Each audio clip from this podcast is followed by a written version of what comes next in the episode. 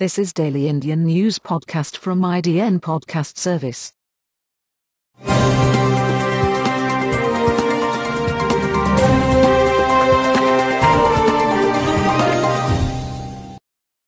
This podcast is hosted by Jeff in August. Today's stories are Coronavirus live updates, no night curfew from the 1st of August, gyms and yoga institutes to reopen. MHA issues Unlock 3 guidelines, gyms, yoga institutes to reopen from the 5th of August. Cabinet approves new national education policy. Rajasthan crisis live updates. Gehlot sends revised proposal to governor, wants session from the 14th of August. Rafale and deal live updates. Rafale fighter jets land at IAF Air Base in Ambala. Rafales land in Ambala, how game changer jets will boost India's air power. I really don't know the reasons for banning me, Azharuddin.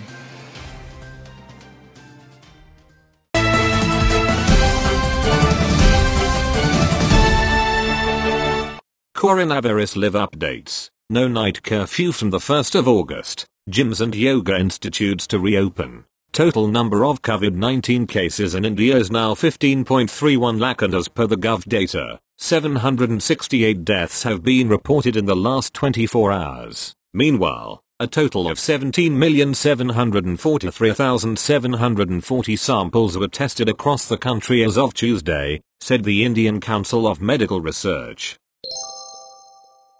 MHA issues Unlock 3 guidelines, gyms, yoga institutes to reopen from the 5th of August. New Delhi, the Ministry of Home Affairs on Wednesday issued fresh guidelines for Phase 3 of Unlock. Gymnasiums and yoga institutes will be allowed to reopen from the 5th of August under the fresh guidelines. However, metro services, cinema halls, swimming pools, bars and any large gatherings will continue to remain prohibited. The government has also decided to remove night curfew from the 1st of August. A statement from the ministry added that lockdown will continue to remain in force in all containment zones across the country till the 31st of August. However, as per earlier guidelines, states and UTs will have to delineate these areas.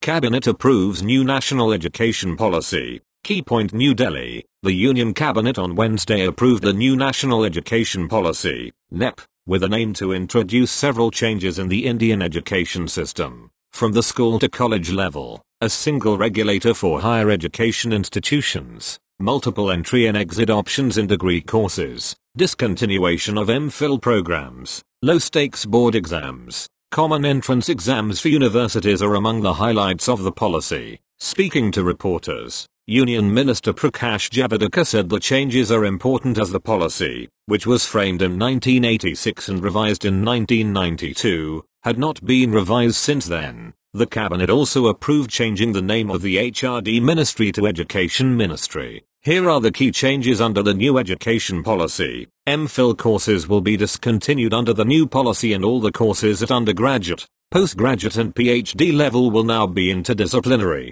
All higher education institutions, except legal and medical colleges, will be governed by a single regulator. Board exams and schools will be low stakes and test actual knowledge of students instead of rote learning. Home language, mother tongue or regional language will be the medium of instruction up to class 5. School curriculum will also be reduced to core concepts and there will be integration of vocational education from class 6.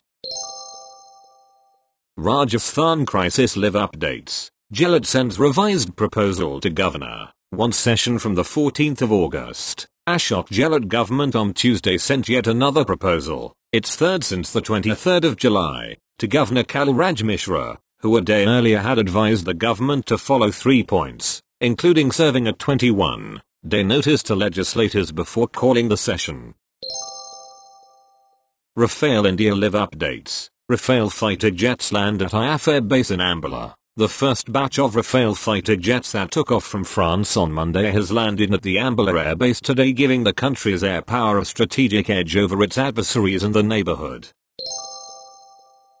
Rafales land in Ambala. How game changer jets will boost India's air power. New Delhi, India's first five Rafale fighters, three single seat and two twin seat, finally tore into its skies on Wednesday after a 7,000 km flight from France which included an overnight pit stop in UAE and mid-air refueling. Dubbed as game changers by the Indian Air Force, the fighters have touched down in Amber in the middle of the ongoing military confrontation with China which could stretch to the winter, or even beyond. Welcoming the jets in India, Defense Minister Rajnath Singh said that the touchdown of Rafale aircraft marks the beginning of a new era in our military history.